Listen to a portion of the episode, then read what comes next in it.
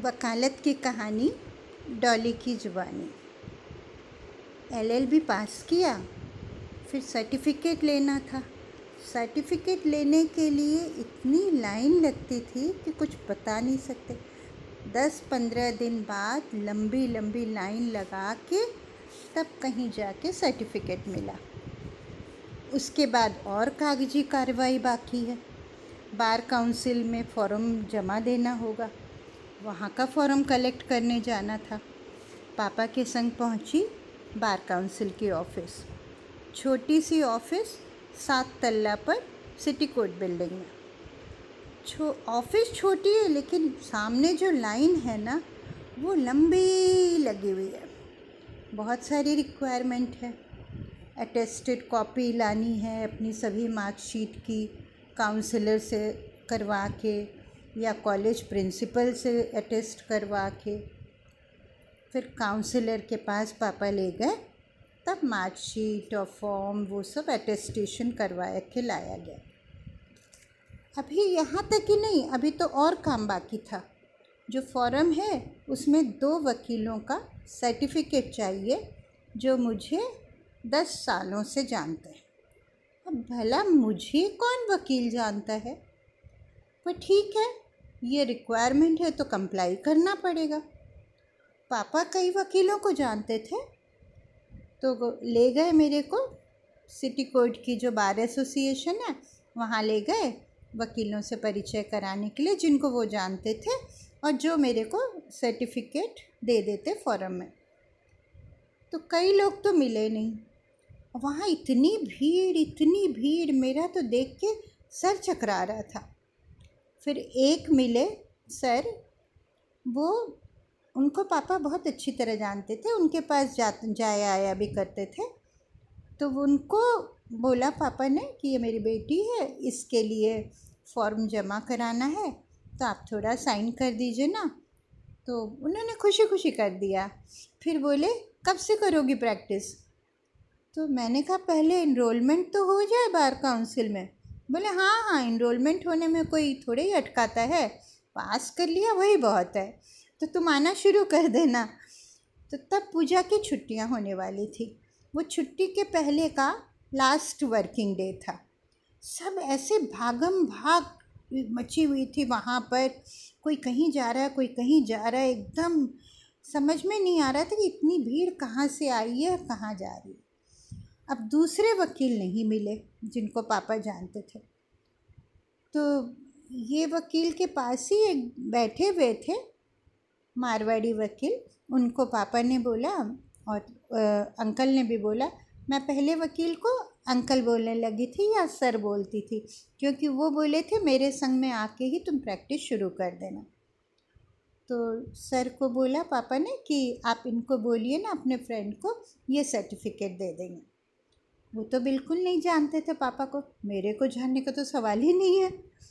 बहुत रिक्वेस्ट करने पर उन्होंने साइन कर दिया और बाकायदा अपनी डायरी में मेरा नाम, पता, ठिकाना सब कुछ नोट कर लिया। अब देखिए, वकालत की शुरुआत कहाँ से हो रही है? झूठ से। दोनों ही मेरे को नहीं जानते थे दस साल से और दोनों ने सर्टिफिकेट दिया। पर मेरा काम तो कर दिया ना। अब फॉर्म जमा देना था उसी बिल्डिंग में सात तल्ला में। पहुँची वहाँ पर पापा के साथ। अब तो वहाँ फिर लाइन है। क्या किया जाए? जमा तो करना है ना फॉर्म। नहीं तो अगले दिन से छुट्टी हो जाएगी तो मेरा इनरोलमेंट और रुक जाएगा। एक महीना और डिले हो जाएगा। फिर लाइन लगा के किसी तरह वो फॉर्म सबमिट हुआ।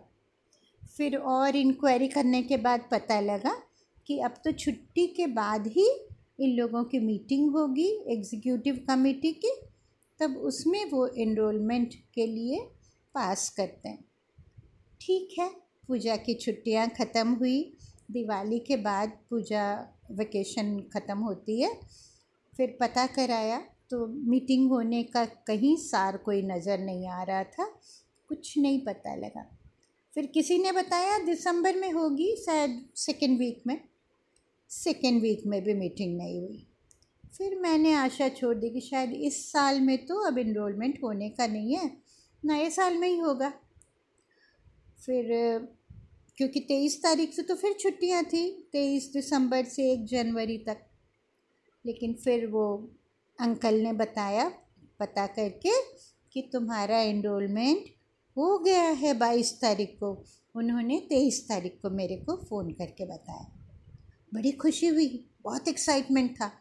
कहीं मन में डर था कि इनरोलमेंट में अटका देंगे तो? ऐसा कुछ होता नहीं है, पर मन में था तो था, क्या किया जाए? फिर सर पूछने लग गए, कब से आओगी? जनवरी में आना शुरू कर रही हो तो? मैंने कहा हाँ हाँ ज़रूर सेकेंड जनवरी मैं ठीक पहुँच जाऊँगी। तो वो जो दस दिन निकले छुट्टियों के, बड़े आनंद में निकले। कुछ कुछ प्रिपरेशन करनी थी अपनी नई साड़ियाँ लेनी थी कोट के लिए। ब्लैक एंड वाइट होती है, वो लेनी है। ब्लाउज़ भी बनवाना है, कॉलर वाला, और पूरी प्रिपरेशन करनी है। तो उन सब में कट गया। अब सेकेंड जनवरी को जाना था तो पापा तो संग में नहीं जाएँगे। मेरे से पूछा, तुम चली जाओगी? मैंने कहा हाँ। गणेश टॉकीज से तो ट्राम सीधी जाती है, डलहौसी। और वहाँ से तो थोड़ा वॉक करके सिटी कोर्ट बिल्डिंग आ जाएगी। बहुत कॉन्फिडेंस से कह दिया। ट्राम के लिए गई सुबह। टिफ़िन छोटा सा लेके गई थी खाने के लिए दिन में। और एक डायरी ले गई थी और एक बैग में थोड़े पैसे ले गई थी। पेन ज़रूर रखा था। तब इंक पेन से लिखते थे मैं। फिर ट्राम के लिए गई तो भीड़ थी ट्राम में। एक ट्राम को छोड़ दिया। फिर दूसरी ट्राम में जगह बना के उठी और लेडीज़ सीट के पास में खड़े होने की जगह भी मिल गई। ट्राम जाए, गई तो फिर मैंने देखा कि अभी तक आया नहीं। डलहौसी, क्या बात है, बड़ी देर लग रही है। कई स्टॉपेज निकल चुके थे, निकल चुके थे। तो एक जगह आके देखा कि हाँ लगता है आ गया सिटी कोर्ट का स्टॉपेज मैं उतर गई। उतरने के बाद देखा कि अरे ये तो वो जगह नहीं है, कोर्ट बिल्डिंग नहीं है। ये मैं कहाँ आ गई? एक बार तो सिर चकरा गया कि अरे, क्या कर बैठी मैं? फिर पूछा किसी से तो पता क्या लगा मालूम? वो लाल बाज़ार पुलिस हेडक्वार्टर्स था। मैं उसके सामने स्टॉपेज पर उतर गई थी। फिर क्या करने को क्या था? फिर थोड़ा गाइड पूछा उससे गाइडेंस लिया कि कैसे जाना होगा। फिर थोड़ा आगे बढ़ी तो ध्यान में आ गया हाँ डलहौसी स्क्वायर आ गया, टेलीफोन भवन आ गया। अब सामने रास्ते से लेफ़्ट में जाके सिटी कोर्ट बिल्डिंग आ जाएगी। फिर चलते चलते पहुँची city court building. Bar association में गई तो सर अपनी सीट पर बैठे हुए थे। उनसे मिली, उनको प्रणाम किया और बोले, आ गई तुम? बहुत अच्छा वेलकम टू द प्रोफेशन बड़ी खुशी हुई कि मेरे को वेलकम किया। हाँ। फिर बोले, बैठो। तो मैंने कहा, क्या काम है? बोले, अरे, पहले दिन आई हो, पहले कुछ समझो, करो, तब तो कुछ काम करोगी। मैंने कहा हाँ बताइएगा, वो करूँगी। फिर उस दिन शायद कोर्ट में ज़्यादा केस नहीं हो रहे थे, पहला दिन था ना, सब मिलने जुलने में लगे हुए थे। और लोगों का एडवोकेट्स का तो एक ही प्रश्न होता है, छुट्टियों में कहाँ गए थे, कहाँ घूमने गए थे किस जगह गए थे? यहीं पर थे क्या? क्या किया? यही सारे बातें हो रही थी लोगों में। और भीड़ तो उस दिन भी बहुत थी। तो सर के बगल की सीट में बैठ गई मैं और फिर देख रही थी लोगों को इधर उधर ताक रही थी कि कैसे कैसे लोग हैं। तरह तरह के लोग थे। कोई मोटा तो कोई पतला तो कोई लंबा तो कोई काला। और सब ना मेरे को ऐसे घूर घूर के देख रहे थे कि पता नहीं मैं अजायब घर से आई हूँ। फिर सर तो मेरे संग थोड़ा थोड़ा बात कर रहे थे थोड़ा थोड़ा इंटरटेन कर रहे थे अच्छा लग रहा था। फिर उन्होंने कहा, चाय पीनी है? तो मैंने कहा हाँ। चाय मंगवाई। वो चाय जो थी ना, एक घूट जो पी ओ हो हो हो जो स्टेशन की चाय होती है ना, उससे भी ख़राब थी। कुछ कह तो नहीं सकती किसी तरह पी फिर सर भी उस दिन ज़्यादा बिज़ी नहीं थे। थोड़ा एक दो बार निकले थे कहीं। कहाँ गए? बिना बोले कुछ गए? बोले, तुम बैठो, मैं आ रहा हूँ। और फिर रेसेस में बातें चीत, बातचीत करते करते फिर अपनी डायरी कोर्ट डायरी दिखाई कि देखो, हम लोग इस तरह कोर्ट केसेस को ना डायरी में नोट करते हैं। और फिर अगले दिन के जो केसेस होते हैं उनकी फ़ाइल निकलवा के फिर प्रिपरेशन होती है। फिर उस दिन तीन बजे तक वो वहाँ से फ्री हुए, मेरे को लेके फिर चैम्बर में चले आए। चैम्बर में उनके कई असिस्टेंट्स भी थे, जो उनके रिलेटिव भी थे। वो एडवोकेट्स नहीं थे, लेकिन उनको असिस्ट करते थे और कोर्ट का जो भी मिसलेनियस काम होता था ना, वो संभालते थे। तो उन लोगों ने भी मेरे को थोड़ा थोड़ा सिस्टम बता दिया, प्रोसीजर बता दिया कैसे क्या करना होता, अब एक दिन में तो क्या समझ में आता? फिर भी हाँ दो मोटी मोटी डायरी दी। एक दी पिछले साल की और एक दी नए साल की। अब बोले, पिछले साल के जो केसेस हैं ना, उनको नेक्स्ट डेट में नए साल की डायरी में लिखा होना चाहिए। तो वो सारा तुम देख लो, कुछ लिखा हुआ है, कुछ नहीं लिखा हुआ है, तुमको चेक करना है।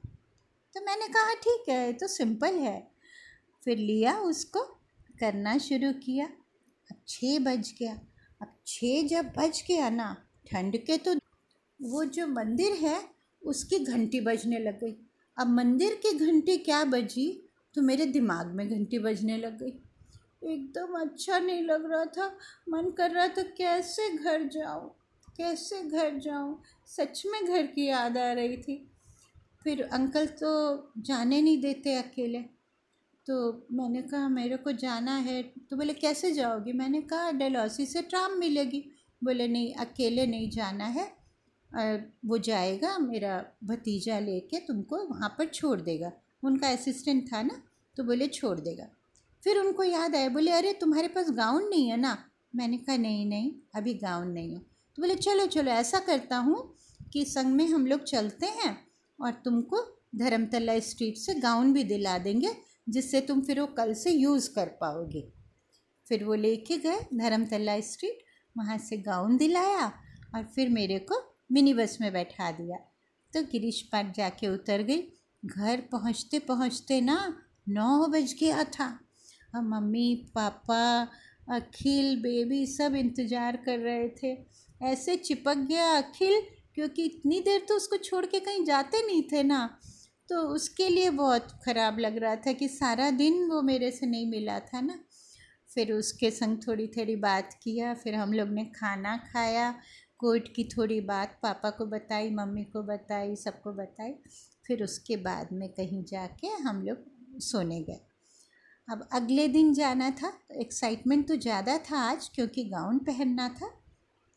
अगले दिन भी पहुँची वहाँ। अब लाइव बता दिया था सर ने कि किस कोर्ट रूम में जाना है, क्योंकि कोर्ट की डायरी के हिसाब से वहाँ पहुँच गई कोर्ट रूम में। अब वहाँ देखा तो है ही नहीं कोई भी, न तो अंकल हैं और ना उनके असिस्टेंट हैं और ना जज बैठे हैं। तो मैं वापस फिर बार एसोसिएशन की सीट पर आ गई। तो अंकल वहीं बैठे हुए थे। बोले, अरे, तुम कहाँ गई थी? मैंने कहा, कोर्ट रूम में देखने। बोले, नहीं नहीं, आज वो जज नहीं बैठेंगे। तो वो पहला एक्सपीरियंस था कि कभी जज नहीं बैठेंगे और किस, कभी केस नहीं होगा, कारण कुछ भी रहा हो। फिर उन्होंने थोड़ा थोड़ा बताया कैसे एप्लीकेशन लिखा जाता है, वो बताया। और फिर उन्होंने ये भी बताया कि जब हम लोगों को टाइम लेना होता है केस में तो एप्लीकेशन किस तरह से लिखोगी वो बताया। तो मैंने कहा, उसमें क्या लिखना होगा? तो मैंने, लिखना होता है कि आज केस नहीं कर पा रहे हैं क्लाइंट नहीं आया है रेडी नहीं हो पाए हैं, कुछ भी एक ठो दे देते हैं। मैंने कहा, कुछ भी मतलब? बोले हाँ मतलब जिससे टाइम मिल जाए। तो थोड़ा थोड़ा समझ में आया। फिर उसके बाद में बस इसी तरह रवैया चलता रहा। कोर्ट जाना, फिर चैम्बर जाना, और सर बहुत बिज़ी रहते थे। कभी कभी तो उनको बात करने की भी बिल्कुल फुर्सत नहीं मिलती थी। और डायरी में तो बहुत ज़्यादा लिखना होता, बहुत सारे केसेस थे उनके।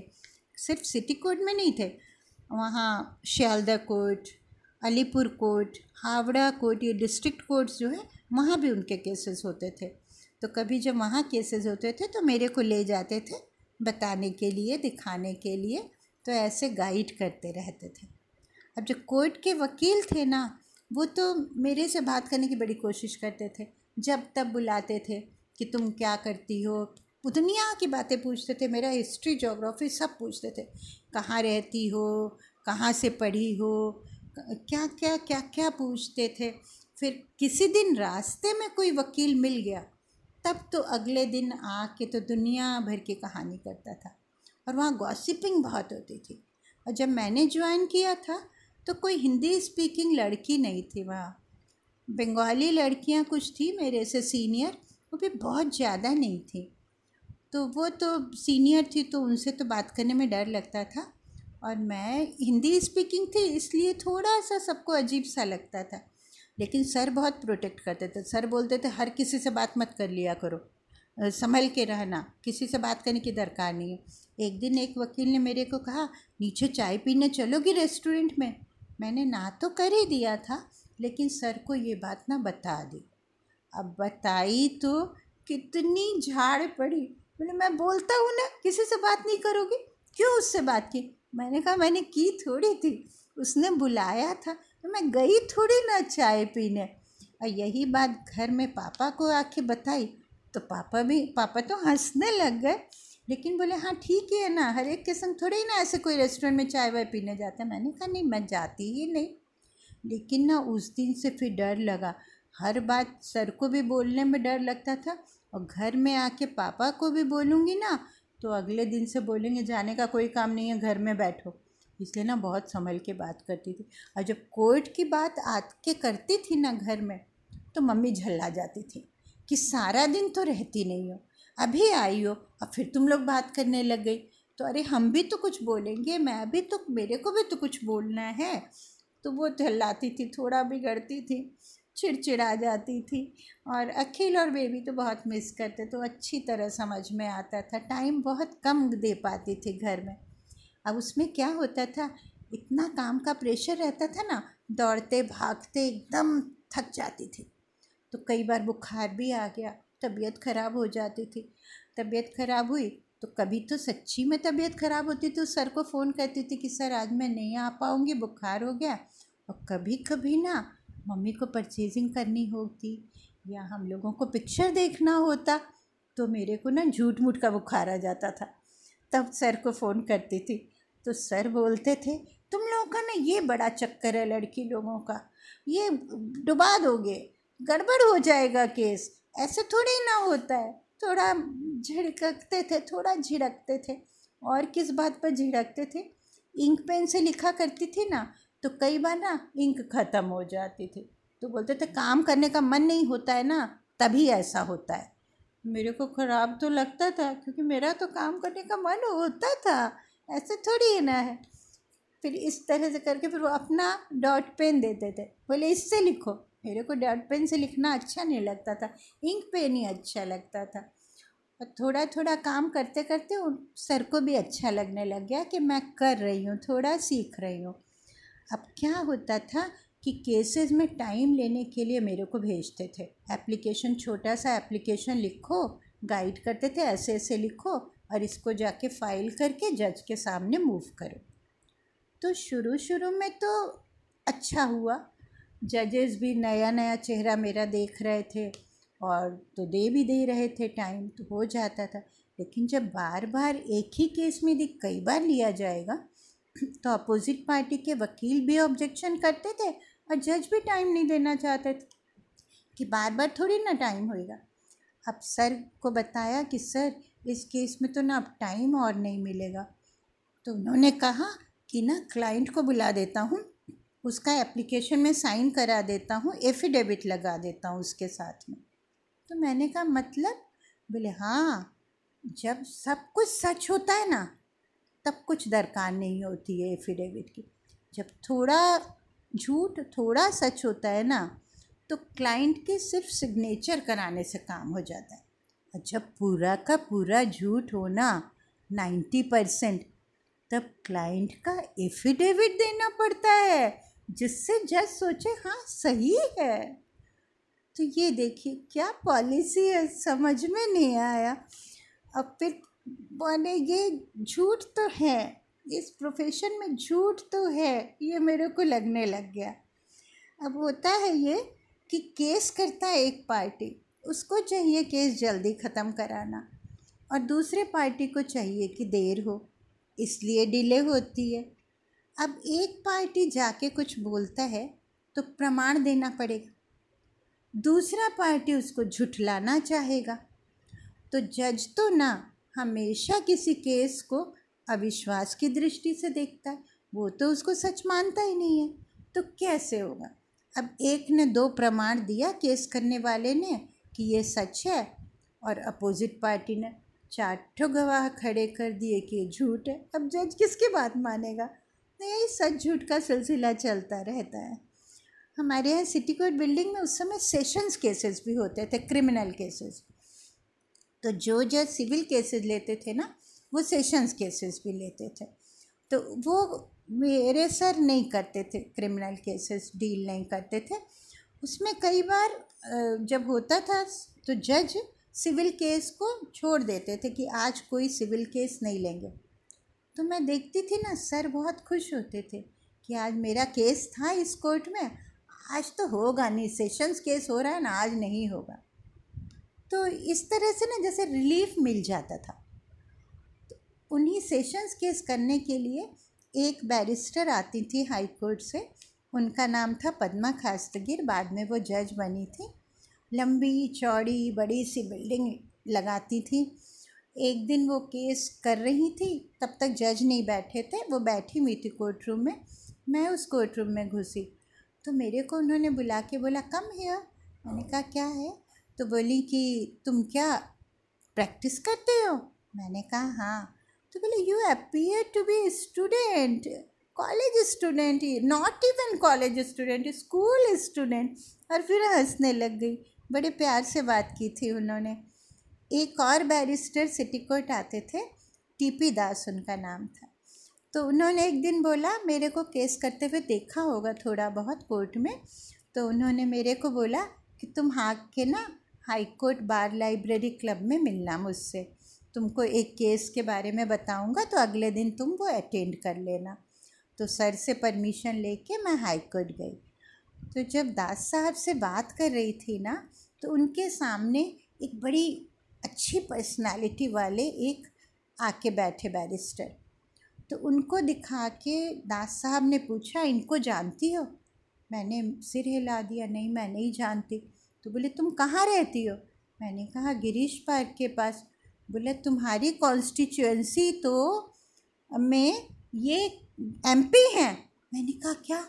बोले, तुम्हारी कॉन्स्टिट्यूएंसी के तुम एमपी को नहीं जानती? वो एक्चुअली में ना अशोक सेन थे। अरे, जब वोट मांगने आते थे, तब तो जीप में चढ़ के आते थे, धोती कुर्ता पहन के आते थे और जब वहाँ बैठे दिख रहे थे तब तो सूट बूट में थे, जैकेट लगा के, सोने की चेन लटका के, वेस्ट कोट पहन के, गाउन पहन के तो कहाँ से पहचान में आएँगे? पर मेरे को इतनी शर्म आई तो अशोक सेन को कितना ख़राब लगा होगा कि मैं उनको नहीं जानती। पर मेरे को नहीं पता तो तो क्या करूँ? इस तरह ना बड़े अलग अलग एक्सपीरियंस हुए उन दिनों। सिद्धार्थ शंकर रे को देखा क्या ग्रैंड पर्सनालिटी थी। तो उन लोगों से तो ना बात करने की हिम्मत नहीं होती थी, क्योंकि बहुत सीनियर थे और तब मैं हाई कोर्ट में वैसे तो नहीं जाया करती थी, कभी कभार जाया करती थी। उन्हीं दिनों एक केस हुआ ताऊ जी का बनारस की प्रॉपर्टी को लेके। तो उसके सिलसिले में कई बार जाना पड़ा। जो वकील केस कर रहे थे, उनका नाम था श्रीवास्तव जी तो पापा और ताऊ जी के संग उनके पास जाती थी। तो प्रॉपर्टी का डिस्क्रिप्शन देना था।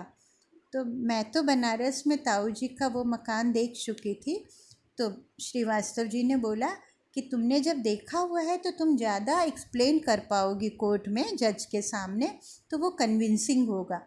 तो मेरे को डर लग रहा था। हाई कोर्ट में तो कभी किया नहीं था केस पर उन्होंने थोड़ा बता दिया ऐसे ऐसे बोल देना। तो मैंने जाके जज के सामने सबमिशन किया। और जो जज थे ना, वो रोरिंग वॉइस में बात करते थे। बहुत डर लग रहा था। लेकिन श्रीवास्तव जी पास में खड़े थे और प्रॉपर्टी का डिस्क्रिप्शन देने से काफ़ी अच्छा इम्प्रेशन हुआ था जज के ऊपर। ऐसा श्रीवास्तव जी बोल रहे थे, तुमने बोला ना, इसलिए अच्छा इम्प्रेशन हुआ तो वो फिर डील हो गई थी। तो बहुत सेटिस्फेक्शन हुआ कि हाँ थोड़ा कुछ बोला हाई कोर्ट में। लेकिन सच में ना, पैर बहुत काँप रहा था। हाथ थर थर काँप रहा था। बड़ी हिम्मत जुटा के बोला था। सेंटेंस सब रट रट के गई थी। उसी समय यदि जज कुछ बीच में बोल देता ना तो छुट्टी हो जाती। इसी दौरान फिर हम लोगों की ऐसे मेरी जान पहचान सिटी के कोर्ट के एडवोकेट से तो काफ़ी हो गई थी। सभी जान गए थे। मिस अग्रवाल बोल के बुलाते थे मेरे को। तो बस बातचीत करते निकलता था। फिर दो आई नॉन बंगाली एडवोकेट्स उनमें से एक को मैं जानती थी, वो वो और मैं गिटार एक संग सीखती थी, तारा व्यास, और एक आई मृदुला ठक्कर। वो किसी फर्म में काम कर रही थी और सिटी कोर्ट आती थी तो उससे परिचय हुआ था। और हिंदी स्पीकिंग कई एडवोकेट से मुलाकात हुई, बातचीत हुई, जान पहचान हुई। उनमें एक सिंघानिया जी और एक ललित भाई। तो ये हम लोगों का ग्रुप बना था चाय पीने के लिए। क्योंकि सिटी कोर्ट में तो चाय अच्छी मिलती नहीं थी। तो सात तल्ले पे एक अच्छी चाय बनाने वाला था। वो इंडियन लॉ इंस्टीट्यूट का क्लर्क था, लेकिन उसने एक सिस्टम बना रखा था चाय बनाने का मिल्क मेड से बनाता था, बड़ी अच्छी बनाता था। तो हम लोग वहाँ पर दिन में एक बार पीने जाते थे। अब सर को तो काम के लिए मेरे को खोजना होता था। पहले तो वो उनको पता ही नहीं लगा कि मैं सात तल्ले में चाय पीने जाती हूँ। फिर वो उनके भांजे ने एक दिन देख लिया तब वो सर को जाके बोल दिया, अरे, ये तो सात तल्ले में चाय पी रही थी। तब जब भी कभी मैं नहीं मिलती ना तो सीधा सात तल्ले में भेज देते थे उनको कि बुला के लेके आओ। और बिज़ी तो थे ही ना तो इसलिए थोड़ा टाइम भी बहुत इंपॉर्टेंट होता था। फिर उसके बाद हम लोगों ने इस ग्रुप में काफ़ी कुछ किया।